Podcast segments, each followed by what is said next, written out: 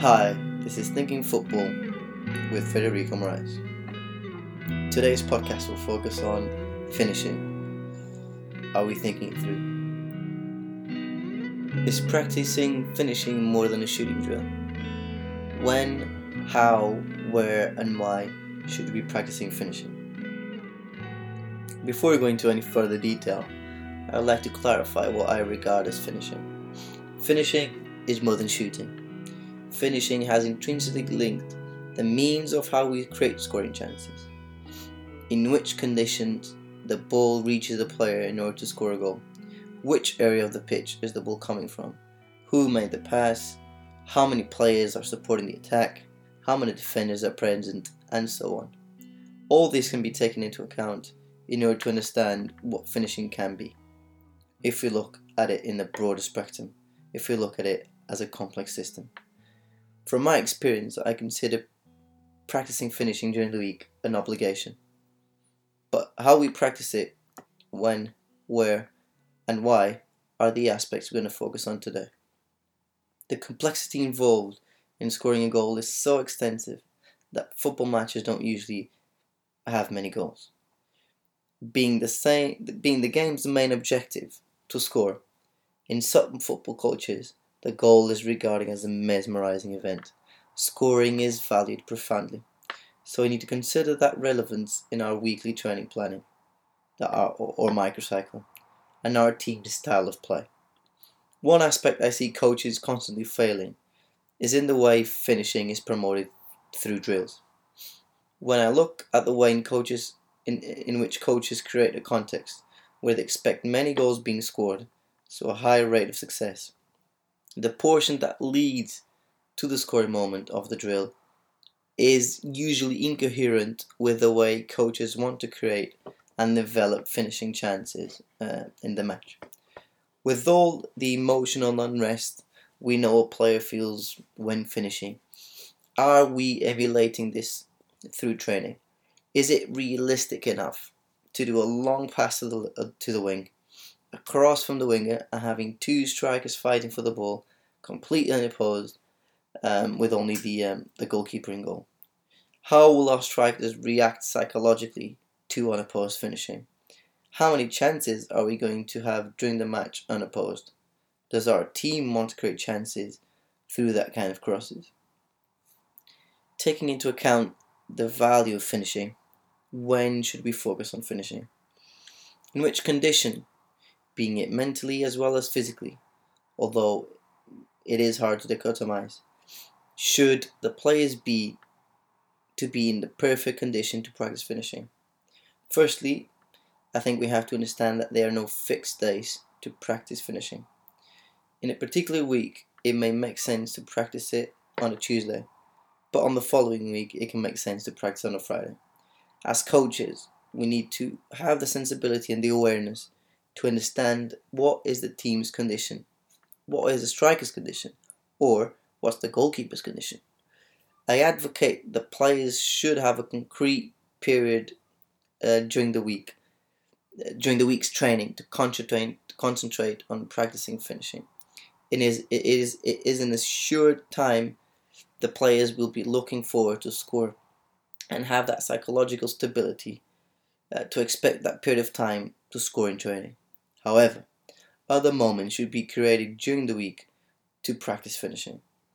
In my perspective, we should never replicate the same drill within a short period of time, in jeopardy of creating mechanized players with no mental habit of adapting to diverse problem solving environments.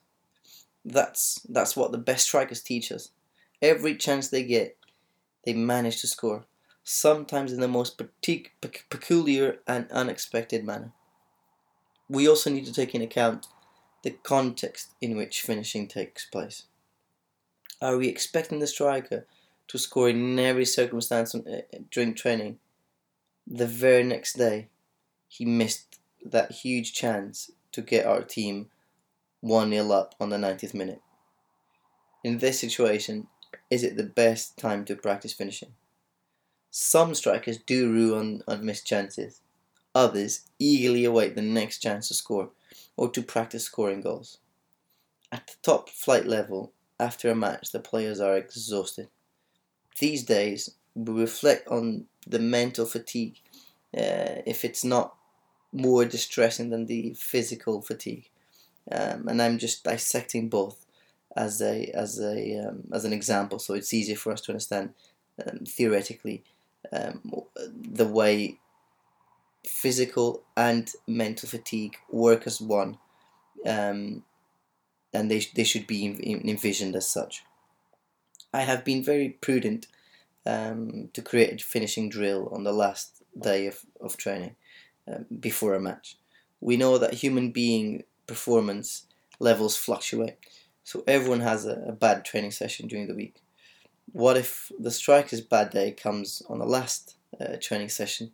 Uh, on the drill, you, you know you, you expect him to be the most effective uh, at, and everyone expects him to be decisive during the match uh, on the next on the next day. Uh, we know from psychology that the most recent emotions contribute Im- immensely to the attribution of competence and therefore have direct influence of pre pre competitive match um, stress and, and anxiety levels.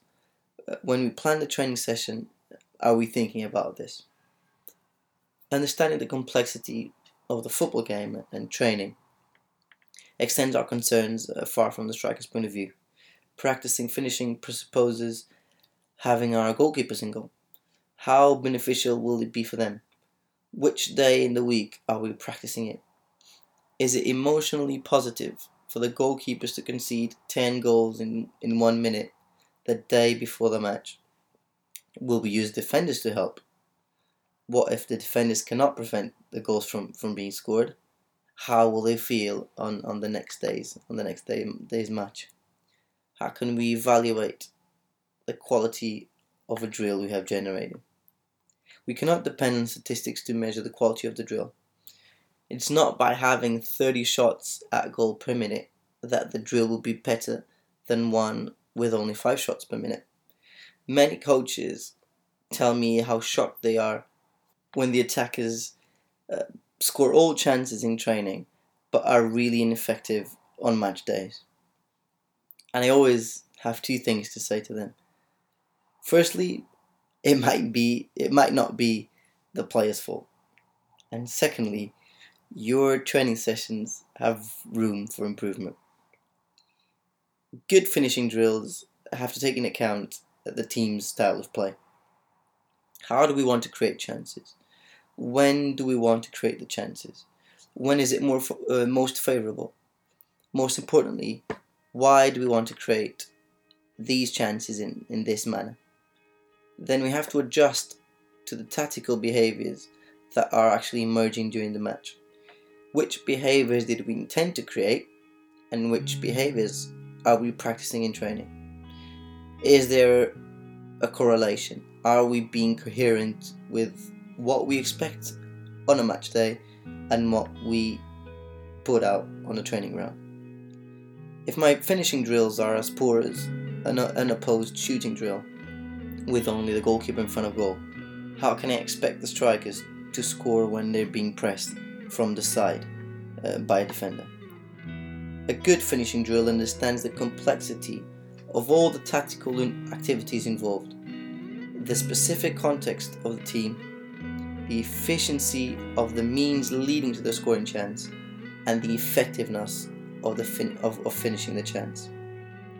Top flight managers and assisting staff have the experience and the knowledge, awareness, and the sensibility to adjust all these variables in order to achieve a homeostasis state where everyone has the possibility of being at its prime for the most important event throughout all week the match. There are no rules or linear consequences for a particular action. Every week the questions are distinct. So should be the answers. On my next podcast, I'll reflect on um, player scoring droughts.